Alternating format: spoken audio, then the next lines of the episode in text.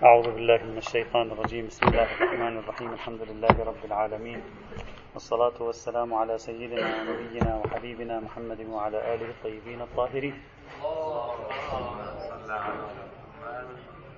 آه، فقط اليوم أرسم خارطة لأجل يعني لملمة العناوين. لا ليس هناك شيء جديد فقط لأن هذه الخرائط تساعد في نهاية كل فصل. نحن آه، قلنا البحث سينقسم إلى الحيوانات والجمادات والمائعات.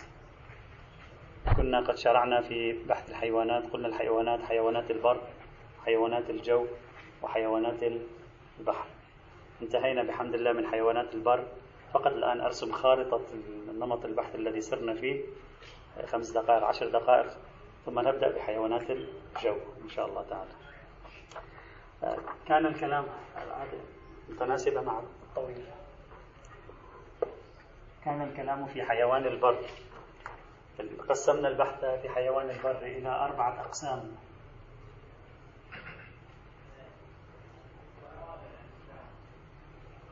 القسم الأول كان الحيوانات الأهلية. القسم الثاني كان الحيوانات الوحشية. القسم الثالث كان الحشرات. والقسم الرابع كان ما نص عليه القرآن. اللي هو عبارة عن الميتة ولحم الخنزير وما أهل لغير الله به والمنخنقة إلى آخره. في الحيوانات الأهلية قسمنا البحث عمليا إلى ثلاثة أقسام. تحدثنا عن الأنعام البقر والغنم والإبل والماعز الأهلي. لا يحتاج نكتبها واضحة. ثم بعد ذلك تكلمنا عن الخيل والبغال. والحمير هذه الثلاثة. ثم تكلمنا عن غيرها. يعني كل حيوان أهلي لا هو من الأنعام ولا هو من الخيل والبغال والحمير. قلنا ما هي القاعدة فيه؟ الآن سنعطي النتائج بسرعة. هذا في الحيوانات ال... في الحيوانات ألو... الأهلية. في الحيوانات الوحشية قسمنا البحث إلى عمليا يعني إلى ثلاثة أقسام. القسم الأول كان ما ورد فيه النص وهو عبارة عن البقر طبعا الوحشي الكبش كبش الجبل ثلاثة الغزلان الظباء الظبي أربعة اليحامير خمسة حمار الوحش. الذي قال بعضهم اليحامير هي حمار الوحش وبعضهم قال اليحامير. جمع اليحمول هذه كانت ما ورد فيه النص. قلنا البقر الكبش الجبلي كله الجبل الوحشي غزلان اليحامير وحمار الوحش. ثم تكلمنا عن السباع وما له ناب من حيوان البر. ثم تكلمنا بالضمن عن المسوخ. عندما تكلمنا عن السباع والمسوخ قلنا لا هناك مجموعة حيوانات ورد فيها بحث ووردت روايات فيها وألحقت تارة بالسباع وتارة بالمسوخ وهي عبارة عن الأرنب تكلمنا عنه. اثنين الفيل والقرد والدب.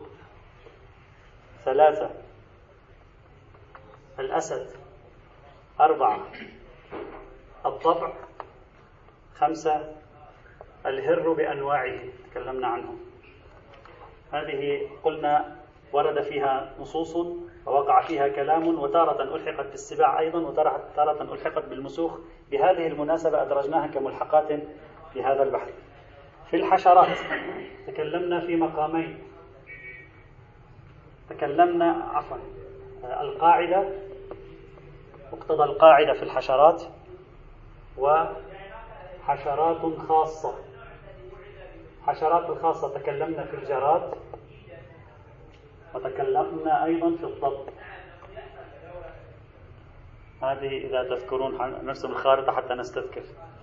فيما نص عليه القرآن تكلمنا في الميتة تكلمنا في آه، المنخنقة منخنقة وغيرها تكلمنا ما أهل لغير الله.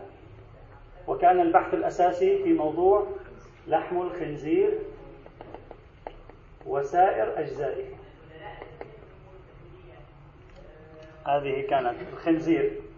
قلنا لحم شحم بحسب الروايات وغيرهما. هذه هذا الذي بحثناه إلى الآن في حيوان البر. هذا كل بحث حيوان البر. سريعا نعطي النتائج. الذي أكتب عليه علامة صح فهو النتيجة التي توصلنا إليها لا دليل على حرمته. أن نكتب عليه إكس فهو المفترض أن تكون النتيجة مشكلة. هذه كلها قلنا ثبتت بالأدلة أو بالقواعد حليتها. هذه كلها نضع واحدة هنا خلاص. أيضا أجمع الفقهاء أيضا على حليتها. السباع دلت طبعا قلنا السباع المحرمة أي السبع الذي له ناب. لا مطلق سبع ولا مطلق ما له ناب. المسوخ آه، ناقشنا فيه ولم نقتنع به. هل خلينا نقول مثلا نص نص احتياطي هذا. يعني ناقشنا به لم نقتنع به رواياته. على الأرنب. قلنا النتيجة طبعا هذه الآن أنا أبحثها بعنوانها لا بعنوان السبع أو المسوخ بعنوانها لا دليل على حرمته بعنوانه لا دليل على حرمته بعنوانه بعنوانه أيضا لا دليل عنه. نعم هذه مثل الهر الضبع الأسد محرمة بعنوان السباع هذا واضح. مثلا أرنب ليس محرما لأنه ليس بسبع ولا دليل على حرمته ولم يثبت أنه من المسوخ في رواية معتبرة كما مر معنا سابقا. حشرات قلنا القاعدة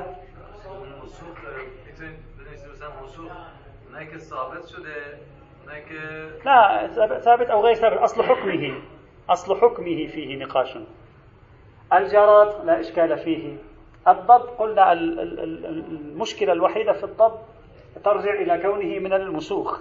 فحكمه يكون حينئذ يعني ملحق بالمسوخ وإن كان فيه روايات سنية على التحليل. يعني آه، تضيف دليلا على الحلية.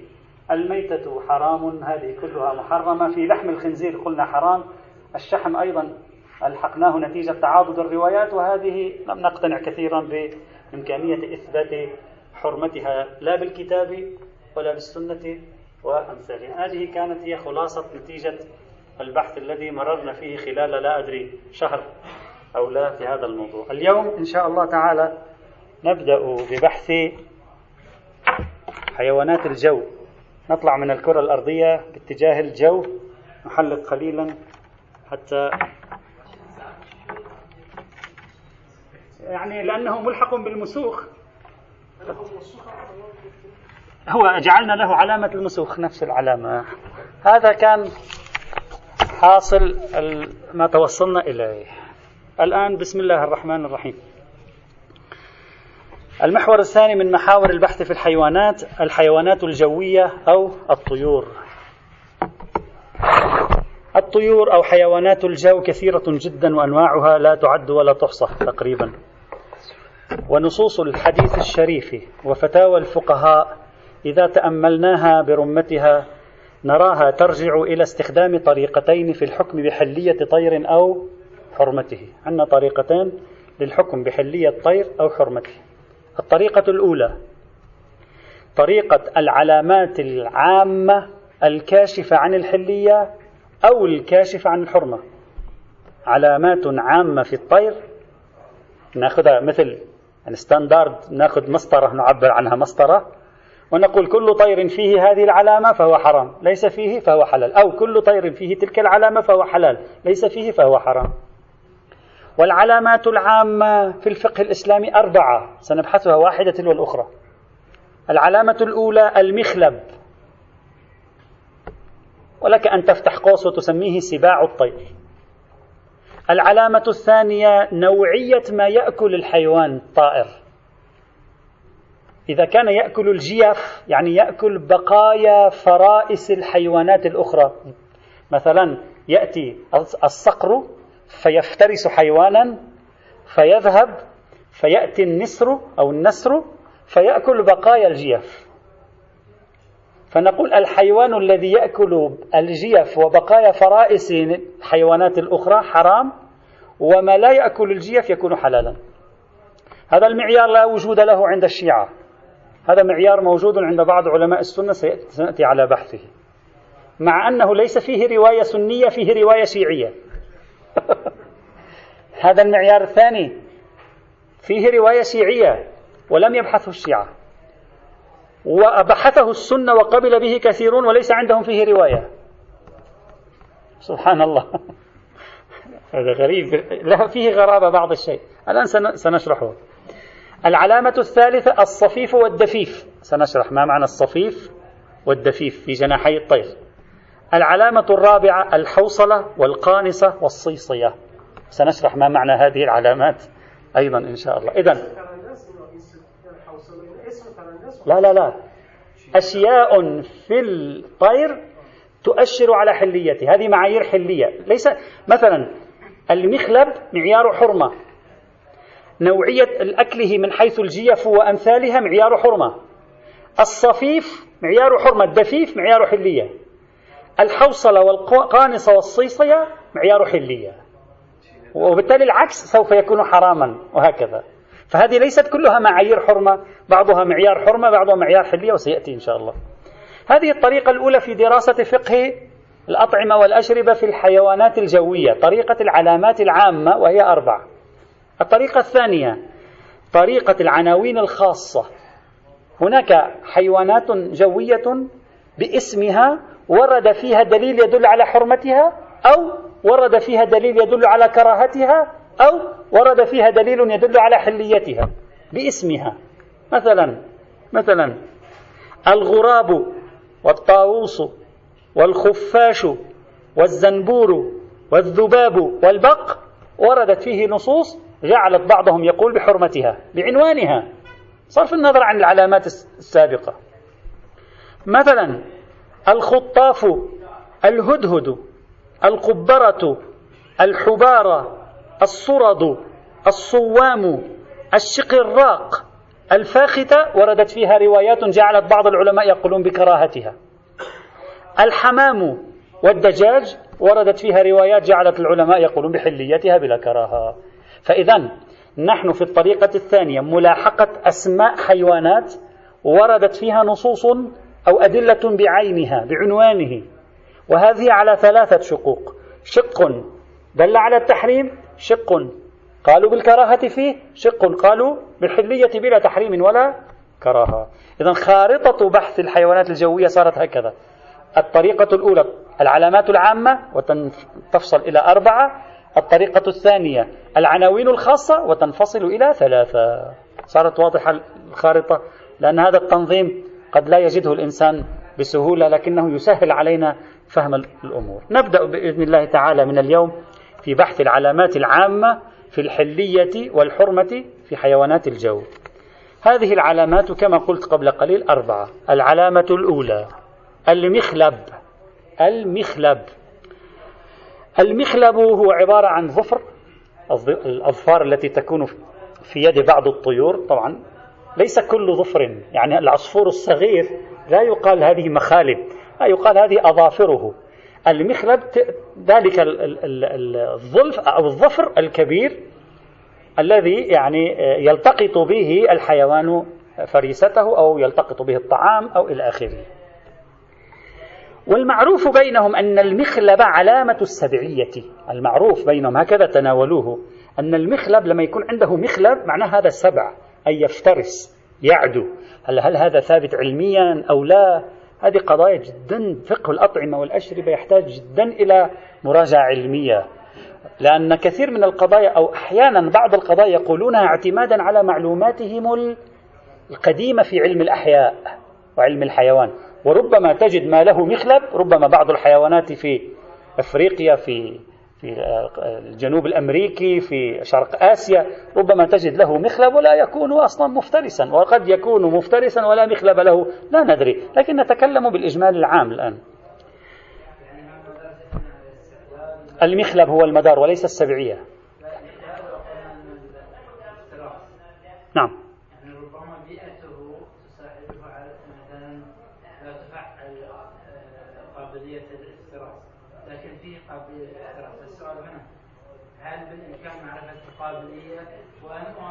القابلية؟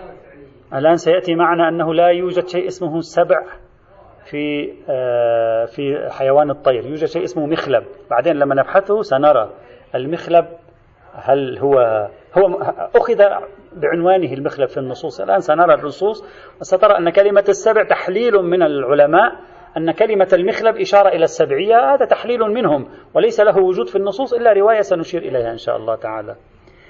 وعلى هذا الأساس البازي الصقر العقاب والشاهين وأمثال ذلك من الطيور الكاسرة هذه كلها محرمة وقالوا لا خلاف بين العلماء في ذلك وادعي عليه الإجماع إلى آخره. والمعروف في الفقه الإمامي وبعضهم صرح بذلك أنه لا فرق بمقتضى إطلاق النصوص. لا فرق بين أن يكون المخلب قوي أو يكون مخلبا ضعيفا. لأن بعض الطيور لديها مخالب قوية وبعضها أضعف من القوي. قالوا لا فرق ما دام يصدق عليه في اللغة والعرف أنه حيوان له مخلب فإذا هذا يكون محرما حينئذ. مثلا مثلا البازي والصقر والعقاب والشاهين والباشق هذه لها مخالب قوية.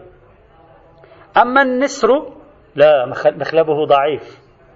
النسر لي ليس له مخالب قوية إذا تلاحظون النسر كما سنرى بعد قليل ينتظر حيوانا آخر حتى يفترس فيأتي هو فيطرده فيأكل. ولذلك مخالبه ليست بتلك القوة التي تجعله يتمكن من الفريسة إذا أرادت أن تقاومه بعكس العقاب والصقر. ها؟ في فرق بينها كذلك الرخمة سنتكلم عن الرخمة أيضا وكذلك البغاث. الرخمة حيوان موجود في الجنوب الأوروبي الشمال الأفريقي معروف في مصر. العلم المصري إذا تشاهدون العلم علم دولة مصر عليه آه، آه، مثل النسر. هذا فصيل من النسر اسمه الرخمة لأنه متواجد في مصر في مصر يسمى بالعقاب المصري. وهذا جعله شعارا في الحرب صلاح الدين الأيوبي. لماذا؟ لأن الرخمة تأكل الجيف. ففيه نوع من الشراسة والرعب في الحرب. يعني نحن جيش يأكل القتلى. فتعطي الرعب في في في نفوس الجيوش الأخرى. والمعروف أنه عندما خاض حرب تحرير القدس الشريف استخدم هذا الشعار وكان موجودا مع الجيش الذي عليه إشارة الرخمة والذي الآن موجود على العلم المصري بشكل من الأشكال وهو طائر ليس كبير بحجم آه، النسر والعقاب أصغر منه ولكن على أي حال كالنسر والرخمة والبغاث قالوا هذه أظافرها أو مخالبها صغيرة. لا فرق. الدليل دل على المخلب. لم يقل مخلب قوي ومخلب غير قوي. طيب ما هي الأدلة على تحريم ما له مخلب من الطير؟ ليس هناك من دليل عمدة إلا الروايات وهي الرواية الأولى. هذه الروايات سنقرأها وسنمر عليها سريعا لأن تسعة من عشرة منها مرت معنا في سباع البر هي بعينها. نفس أدلة حرمة سباع البر هي بعينها أدلة حرمة سباع الجو. يعني ما له مخلب في الجو نفسها كما سترون الآن. الرواية الأولى خبر داود بن فرقد وهو صحيح على يعني جمهور المباني الرجالية مفترض ونفسه تقدم في سباع البر عن الإمام الصادق عليه السلام أنه قال كل ذي ناب من السباع ومخلب من الطير. حرام. وهذه الرواية أيضا مروية بالطريق إلى الحلبي أيضا. وهذه الرواية موجودة أيضا في كتب أهل السنة وصحيحة عند أهل السنة ووردت في الصحاح أيضا في الصحيحين عندهم في صحيح في صحيح مسلم في الحد الأدنى. فالرواية من حيث الإسناد سنيا شيعيا صحيحة من حيث الدلالة واضحة. مخلب من الطير حرام. هذه الرواية الأولى. الرواية الثانية. صحيحة سماعة بن مهران. وأيضا هذه تقدمت في سباع البر. قال سألت أبا عبد الله عليه السلام عن المأكول من الطير والوحش. فقال حرم الله حرم رسول الله صلى الله عليه وعلى آله وسلم كل ذي مخلب من الطير وكل ذي ناب من الوحش. إلى أن قال وكل ما صف وهو ذو مخلب فهو حرام. كل ما صف وهو ذو مخلب فهو حرام. الرواية من حيث الإسناد معتبرة من حيث الدلالة معتبرة والجملة الأخيرة سوف يأتي كلام فيها إن شاء الله تعالى عندما نتكلم عن الصفيف والدفيف. الرواية الثالثة خبر محمد بن سنان أيضا تقدم في سباع البر لكنه من حيث الإسناد ضعيف. تام الدلالة عن الإمام الرضا عليه السلام في العلل أنه كتب قال وحرم سباع الطير والوحش كل كلها لأكلها من الجيف ولحوم الناس والعذرة وما أشبه ذلك. التعليل هنا يشبه فكرة معيارية أكل الجيف الذي قال به الحنابلة والأحناف. تعليل هذا تعليل بالملاك. لكن الحكم أين انصب؟ حسب ما قالوا على سباع الطير أي ما له مخلب. من هنا تأتي كلمة مخلب مع كلمة سباع الطير فتكون المخلبية قرينة على السبعية في الحقيقة. إلى, إلى أن قال كما قال أبي عليه السلام كل ذي ناب من السباع وذي مخلب من الطير حرام. الرواية من حيث الدلالة تامة ولكنها كما تقدم من حيث الإسناد ضعيفة. لكن تنضم إلى الروايات السابقة. الرواية الرابعة مضمر سماعة أيضا تقدم في سباع البر. قال سألته عن لحوم السباع وجلودها. فقال أما لحوم السباع من الطير والدواب فإنا نكرهه. لحوم السباع من الطير والدواب فإنا نكرهه إلى آخره. والرواية من حيث الإسناد صحيحة على المباني المشهورة المتداولة كلها. طبعا بغض النظر عن موضوع الإضمار مضمرة سماع الذي يعني بحثوا فيه وحلوا مشاكله. فالرواية من حيث الإسناد فيما هو المعروف المتداول عند ربما جميع المباني فيما أظن صحيحة لا مناقشة فيها. من حيث الدلالة قلنا سابقا هناك لا تدل على التحريم لكنها لا تدل على عدم التحريم لأن الرواية قالت فإنا نكرهه. نكرهه كراهة الكراهة أعم من ال أو نكرهه أعم من التحريم والكراهة. لكن بضمها إلى روايات التحريم نفهم أن المراد من مجموع الروايات الكراهة التحريمية. الرواية الخامسة خبر الحلبي أيضا متقدم في, صحيح في سباع البر. عن أبي عبد الله عليه السلام قال لا يصلح أكل شيء من السباع. إني لأكرهه وأقذره. إني لأكرهه وأقذره. الرواية من حيث الإسناد. فيما هي المباني المشهورة الرجالية؟ صحيحة. ولا إشكال فيها. سابقا تكلمنا عن كلمة لأكرهه وأقذره. قلنا تحتمل احتمالين. تحتمل أنه يريد الكراهة التنزيهية وتحتمل أنه يريد أن يجعله تحت كبرى حرمة الخبائث. فالرواية محتمل احتمالين. فلوحدها لا تستطيع أن تفيدنا الحرمة. لكن بضمها إلى سائر الروايات لا بأس إلا أن الإشكال نعم. لا لا يصح نفس الشيء. لا يصح ليس لا يصح الفقهاء. يعني لا, لا ليس بالأمر الصحيح ليس بالأمر الذي هو حسن. إلا أن مشكلة الاستدلال بهذه الرواية هنا في بحث الطيور هي لا يصلح أكل شيء من السباع. كلمة السباع تعبير سباع الطير لا شك في صحته في اللغة العربية. السؤال لو أطلق المتكلم كلمة السباع في اللغة العربية فإلى ماذا ينصرف؟ هل الذهن يشمل سباع الجو؟ يذهب إلى سباع الجو؟ هل يذهب إلى سباع البحر مثل بعض أنواع سمك القرش بعض أنواعه على الأقل أو لا لعله القول بأن كلمة السباع عندما تطلق يفهم منها العربي مطلق السباع من جميع الحيوانات البرية والجوية والبحرية صعب. عادة الكلمة عندما تنصرف تنصرف إلى سباع البر. وقد رأينا كيف أن أهل اللغة عندما بحثنا كلمة السباع عند أهل اللغة كيف كانوا يستخدمون سباع البر؟ ما كانوا يلتفتون إلى سباع الجو أو سباع البحر؟ بل أكثر من ذلك. لعل الرواية المشهورة العمدة هنا الرواية الأولى التي قالت كل ذي ناب من السباع ومخلب من الطير فصلت بين السباع والطير. توحي أن كلمة السباع تنصرف إلى سباع البر وإلا كل ذي ناب من السباع. يعني كلمة السباع لا أقل بقرينة الناب سمح له أن يطلق كلمة السباع. فإطلاق كلمة السباع وإرادة الأعم من سباع البر تحتاج إلى قرينة. نعم إطلاق السباع وإضافة كلمة الجو إليها ليس فيه أي حزازة. يعني هذا مثل مثل الماء المضاف. والماء ممكن تقول عن الماء المضاف ماء. لكن إذا أطلقت كلمة الماء لا تنصرف إلى الماء المضاف تنصرف إلى الماء المطلق. فيشك في صدق عنوان السباع عندما تطلق على سباع فتكون الرواية أقل قوة في دلالتها من الروايات المتقدمة. الرواية السادسة. خبر الفضل بن شاذان أيضا تقدم في سباع البر عن الرضا عليه السلام في كتابه إلى المأمون. قال محض الإسلام شهادة أن لا إله إلا الله. إلى أن قال وتحريم كل ذي ناب من السباع وكل ذي مخلب من الطير. والرواية من حيث الدلالة واضحة كما قلنا سابقا إلا أن فيها مشاكل متعددة من حيث الإسناد بل شككنا في إمكانية صدور هذه الرسالة من الإمام الرضا إلى المأمون سابقا. فلا نعيد. الرواية السابعة حديث شرائع الدين الذي رواه الأعمش أيضا تقدم في سباع البر. عن جعفر بن محمد عليهما السلام قال والشراب كل ما أسكر كثيره فقليله حرام وكل ذي ناب من السباع ومخلب من الطير حرام. الرواية من حيث الدلالة تامة لكنها من حيث الإسناد مع الأسف الشديد ضعيفة لا أقل كما قلنا سابقا بتميم بن بهلول. المهمل.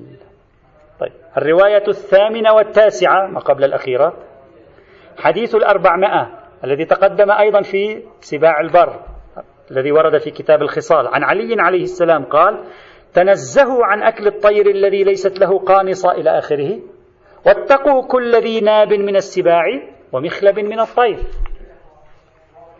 الحديث من حيث الدلالة ظاهره لزوم الاتقاء. وأنه حرام. أما من حيث السند فالحديث آه، تكلمنا عنه سابقا فيه الحسن بن راشد والحسن بن راشد مبنية وثاقته على مبان في علم الرجال سبق أن ناقشناها. بل قلنا لو صح هذا الحديث سندا أيضا لا نستظهر منه الإلزام. لماذا تذكرون؟ قلنا قلنا لأن رواية الأربعمائة فيها أربعمائة شيء. إن لم أقل ثلاثمائة منها مستحبة فنصفها مستحب.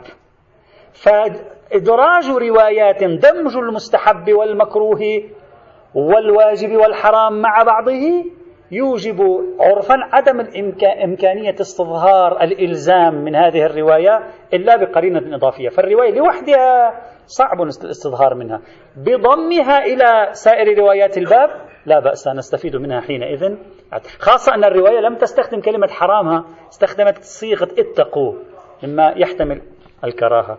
ومثل هذا الحديث وصية النبي عليه السلام لعلي النبي صلى الله عليه وعلى آله وسلم لعلي عليه السلام توجد وصية في آخر كتاب الفقيه كتاب من لا يحضره الفقيه توجد وصية طويلة للنبي إلى الإمام علي إذا الإخوة شايفينها معروفة. هذه الوصية أيضا تضمنت هذا التعبير الذي مر هنا ومن حيث السند هذه الوصية تكاد لا تعثر حتى على راو واحد بعد الصدوق ثقة.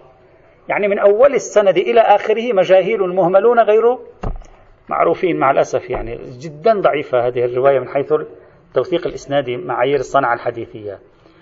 الرواية العاشرة والأخيرة وهي الرواية الوحيدة التي لم ترد في سباع البر. كله تقريبا ورد في سباع البر. قال وهو خبر مسعد بن صدقة عن أبي عبد الله عليه السلام قال كل من الطير ما كانت له قانصة ولا مخلب له. كل ما ليس له مخلب. فيفهم منها ما له مخلب فيه إشكال. قال وسألته عن طير الماء الطيور التي تكون على شطوط المياه. هذا الطيور النورس وأمثاله. فقال مثل ذلك. مثل نعم مثل الطير الذي هو غير طير. يعني إذا كانت له قانصة كله وإذا كان له مخلب لا تأكله. هكذا يفهم من الرواية. هذه هي عمدة روايات تحريم ما له مخلب من الطير أو فقل سباع الطير لأنه في بعض الروايات ورد تعبير سباع الطير. وقد تبين أنها بأجمعها إلا الأخيرة تقريبا هي بعينها الروايات التي دلت على حرمة سباع البار. فالنتيجة هناك اللي هي الحرمة هي النتيجة هنا التي هي عبارة عن الحرمة فمن حيث الحكم في المقام الحكم هو آه، سباع البر وسباع الجو حكمها واحد وهو الحرمة فإن الروايات متعاضدة آه، متكثرة موجودة عند السنة والشيعة بأسانيد متعددة خاصة الرواية الأولى متعددة الطرق والأسانيد شيعيا وسنيا فهذه كلها ترفع من قوة الوثوق في المقام بصرف النظر عن المعارضات التي ستأتي في الفصل الرابع البحث الأخير من هذا من كتاب الأطعمة. لأن الرواية التي عارضت حرمة السباع في البر هي بعينها تعارض هنا حرمة السباع في الجو. نفس الرواية التي ذكرناها هناك وهي صحيحة محمد بن مسلم عن أبي جعفر عليه السلام أنه سئل عن سباع الطير طير والوحش. نفس السؤال. حتى ذكر له القنافذ والوطواط والحمير والبغال والخيل فقال ليس الحرام إلا ما حرم الله في كتابه. وقد نهى رسول الله يوم خيبر عن أكل لحوم الحمير وإنما نهاهم من أجل ظهورها أن يفنوه وليست الحمر بحرام. ثم قال اقرأ هذه الآية. قل لا أجد فيما أوحي إلي محرما على طاعم يطعمه إلى آخره. هذه الرواية هي الرواية الوحيدة التي تعارض روايات سباع البر وسباع الجو ما هو نفس الروايات. فالآن نتركها. عندما نبحث في الفصل الأخير نبحث هنا كيفية حل التناقض ما بين الرواية الدلالات القرآنية والتحريمات الواردة في الحديث مع وجود روايات مثل صحيحة محمد بن مسلم تقول ليس الحرام إلا ما حرم الله في القرآن. عندما نحل المشكلة هناك تكون النتيجة النهائية لكن حتى الآن سباع الجو حرام وكل ما له مخلب من الطيور يكون حينئذ حراما هذه العلامة الأولى وقد تبين أنها صحيحة. العلامة الثانية التغذي على الجيف. التغذي أن يكون الحيوان سنخ حيوان جوي يتغذى ويقتات على الجيف وعلى فرائس الحيوانات. يجي حيوان يفترس يأتي هو يأكل بقايا الفريسة. نفس أن يأكل الميتة هذا موجب لتحريمه. هذه علامة ثانية. هذه العلامة لا وجود لها في الفقه الإمامي. لا وجود يعني لم أعثر على وجودها في الفقه. في الفقه الإمامي يوجد كراهة سؤر الحيوان الذي الطير عفوا الطير الذي يتغذى على الجيف هذا موجود في الفقه الإمامي. أما حرمة أو كراهة لحم الطير الذي يتغذى على الجيف هذا العنوان ما موجود. يعني عندنا ما موجود هذا العنوان. هذا العنوان موجود عند أهل السنة. ذكروه موجود عندهم المعروف بينهم أن بعض الطيور تتغذى على الجيف وبقايا الفرائس. مثل النسر. النسر مخالبه ضعيفة. عادة لا يقوى هو بنفسه على أن يفترس الفريسة خاصة إذا كان لها القدرة على المقاومة. فربما يعني تكسر له مخالبه. فينتظر بطلا شجاعا يقضي على فريسة ثم هو بأبهته كونه زعيم الطيور ينزل فيطرده. إذا تلاحظون بالناشونال جيوغرافيك يضعون هكذا. يأتي النسر فيطرد تلك الطيور ويجلس هو كالملك يأكل ما بذلته جهود جنوده. وساقه الله إليه من خير. عادة يقال لأنه علميا يقال لأن مخالبه ضعيفة لا يتمكن عادة من أن يمسك الفريسة التي تقاوم. هذا مثلا النسر. قالوا يتغذى على الجيف وبالتالي عندهم حرام بهذا الملاك.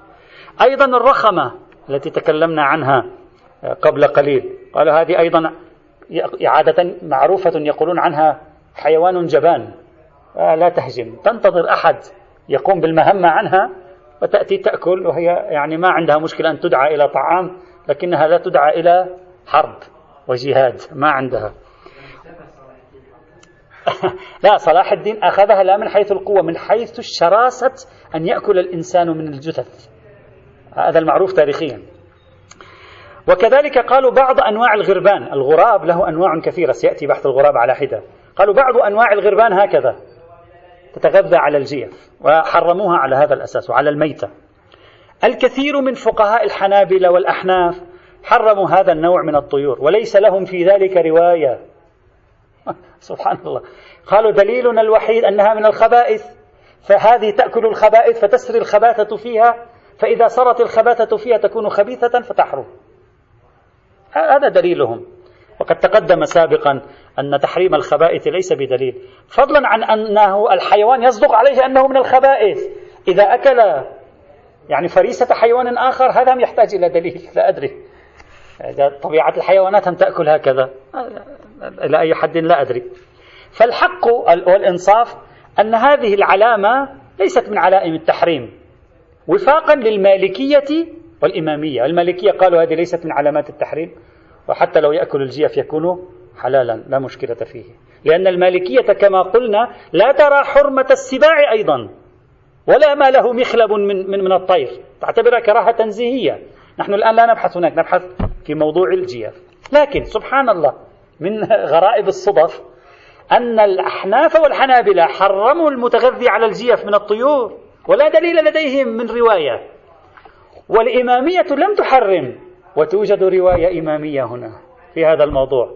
فقد روى فقد روى طلحة بن زيد عن جعفر عن أبيه عن علي عليهم السلام أنه كره ما أكل الجيف من الطير. يعني الطير الذي يأكل الجيف كرهه علي عليه السلام. وقد وردت الرواية في تهذيب الأحكام. الرواية وردت في تهذيب الأحكام. وربما من هنا أيضا نفهم رواية أخرى وردت أيضا في تهذيب الأحكام. عن وهي خبر حماد بن عيسى عن جعفر عن أبيه عليهما السلام أنه كره الرخم باسمها. كره الرخمة ربما لأجل ذلك. لأن الرخمة تتغذى على الجياف. إلا أنه هذا الحديث بصرف النظر عن موضوع الإسناد من حيث الدلالة لوحده لا ينفعنا. فقد قلنا أن هذا التعبير كره الرخم أو كره ما يأكل الجياف كما يحتمل الكراهة يحتمل الحرمة. ترجيح واحدة على الثانية يبدو بالنسبة إلينا صعبا في مثل هذه الحال. وعليه فليس لدينا دليل موثوق يمكن الاستناد إليه لوضع علامة مستقلة اسمها التغذي على الجيف هلا نعم نعم. طبعا هذا بصرف النظر على عن عنوان الجلال يتغذى على العبرة هذا بحث آخر. نعم ممكن كل الحيوانات الجوية التي لها مخلب أو بعبارة أخرى كل ما يتغذى على الجيف من حيوان الطير يكون له مخلب ممكن ويدل يندرج. لكن نحن نبحث الآن في معيارية هذا العنوان. التغذي على الجيف وفرائس الحيوانات وما شابه ذلك. هذا العنوان بما هو هو ليس بعنوان. الحق فيه مع الإمامية والمالكية في عدم أخذه عنوانا للتحريم وإنما العنوان للتحريم المخلبية أو السبعية في هذا المجال. وربما يعني ممكن يكون إشارة آكل الجيف إشارة إلى أنه له مخلب. ربما في بعض تعابيرهم يكون يقصدون ذلك. الله أعلم. إذا المعيار الأول المخلبية وهو صحيح. المعيار الثاني التغذي على الجيف وفرائس الحيوانات غير صحيح. المعيار الثالث الصفيف والدفيف. هذا جميل. هذا المعيار لا يقصد به الطير الذي لديه صفيف فهو حلال. الصفيف هو أن يساوي الطير جناحيه حين الطيران. والدفيف هو أن يحرك الطائر جناحيه يخفقهما إلى الأعلى والأسفل حين الطيران. لا يقصدون من كلمة الصفيف والدفيف أنه طير هو صفيف وطير ثاني هو دفيف. كل الطيور عندها صفيف ودفيف. يعني ما في طير يطير هو ليس طائرة عمودية مثل هليكوبتر يطير حتما له دفيف. فلا يقصد من علامة الصفيف والدفيف أن هذا صفيف فقط وذاك دفيف فقط. إنما المقصود ما غلب صفيفه دفيفه فهو حرام. وما غلب دفيفه صفيفه فهو حلال. هذا مقصودهم بناء عليه بناء عليه تظهر عندنا أربع حالات. قبل أن نبدأ البحث لابد أن نرسمها ليبدأ البحث في ضوئها. ما هي هذه الحالات الأربعة؟ الحالة الأولى. أن يكون الحيوان صفيفه أكثر من دفي أكثر من دفيفه. وهذا لا إشكال بين فقهاء الإمامية في أنه حرام وادعي عدم الخلاف فيه بل ادعي الإجماع عليه يعني الذي صفيفه أكثر من دفيفه هذا حرام. هذا قالوا لا إشكال فيه وستأتي الأدلة. الحالة الثانية أن يكون دفيفه أكثر من صفيفه مثل العصافير الصغيرة هذه عادة دفيفها أكثر من صفيفه. وهذا أيضا قالوا لا إشكال في حليته وسيأتي الدليل. الحالة الثالثة. هذا الحيوان نفسه ما راح يدري أنه سيبحث عن صفيفة ودفيفة بهذه الطريقة. تساوي الصفيف والدفيف. تعال ابحث معي هذا متساوي صفيفه ودفيفه أو لا؟ إذا كان خمسين في المئة صفيف في طيرانه خمسين في المئة دفيف هذا ما حكمه؟ وهذا أيضا لابد أن نعطي حكمه. هنا اختلفوا. أنا فقط سأعرض المشهد بعدين عندما نأتي إلى الروايات سننظر الروايات ماذا تقول في الحالات الأربع. هنا انقسم الفقهاء. بعضهم قال حلال. قالوا نرجع إلى عمومات الحلية. لا دليل على تحريمه لا دليل على خاص على تحليله. نرجع إلى آه، عمومات الحل. قل لا أجد فيما أوحي إلي محرما.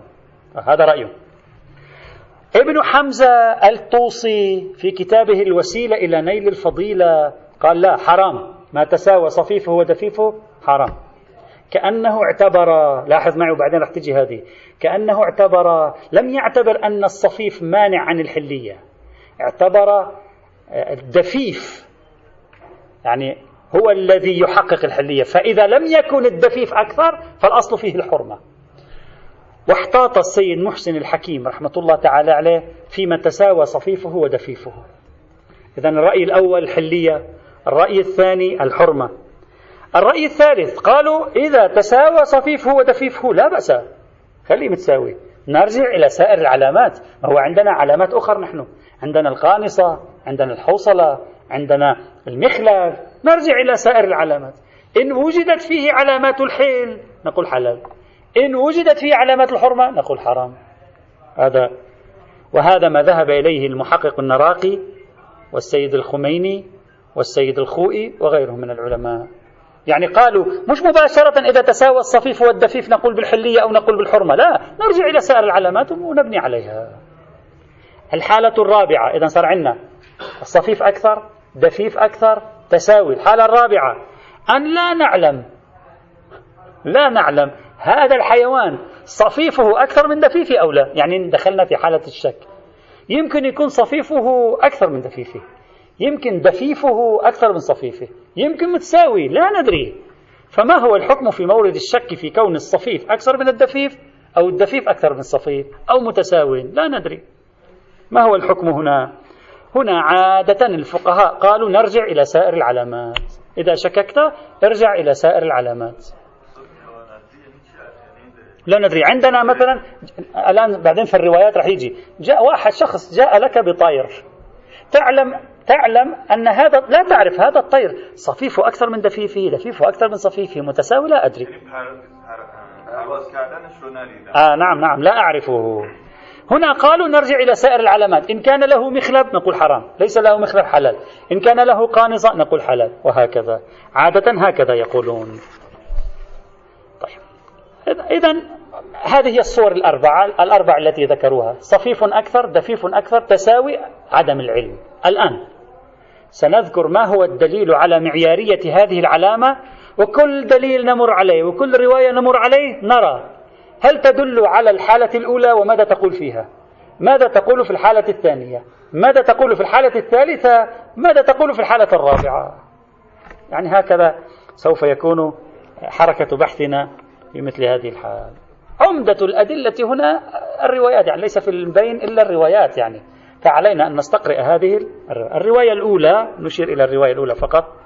خبر زرارة وهي أيضا صحيحة على مشهور العلماء أنه قال والله ما رأيت مثل أبي جعفر عليه السلام قط وذلك أني سألته أصلحك الله ما يؤكل من الطير؟ ما الذي نأكله من الطيور؟ فقال كل كل كل. فعل أمر من أكل ليس كله.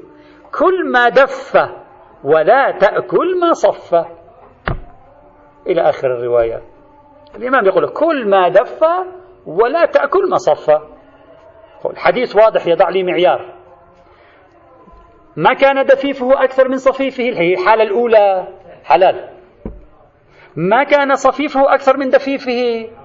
حرام. هي تقول لأن فيها جملتين. كل ما دف ولا تأكل ما صف إذا الحالة الأولى والثانية واضحة. تعطي الرواية كلاما فيها ولا إشكال فيه في هذا الإطار. أما الحالة الثالثة ساكتة. لا تقول لي طيب ما دف وصف ساكتة. لا تقول لي كل لا تقول لي لا تأكل.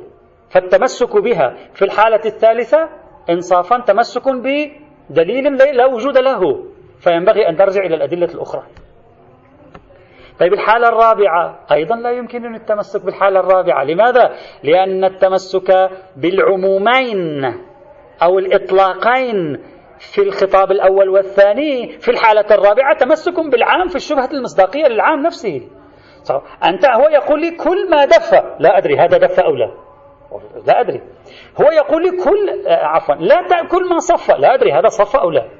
فالتمسك بال كل ما دف لا تأكل ما صف في مورد الشك في أنه يدف أو يصف. تمسك بالعام في الشبهة المصداقية للعام نفسه. وقد درسنا جميعا في الأصول أن التمسك بالعام في الشبهة المصداقية للعام نفسه باطل. فإذا هذه الرواية الأولى تثبت لي الحالة الأولى تثبت لي الحالة الثانية ساكتة عن الحالة الثالثة. لا يمكن التمسك بها للحالة الرابعة. أما من حيث الإسناد فهذه الرواية كما قلت تامة على المشهور. الرواية الثانية تأتي إن شاء الله تعالى والحمد لله رب العالمين. حالت سوم مثلا واقعا عملی نیست که ذکر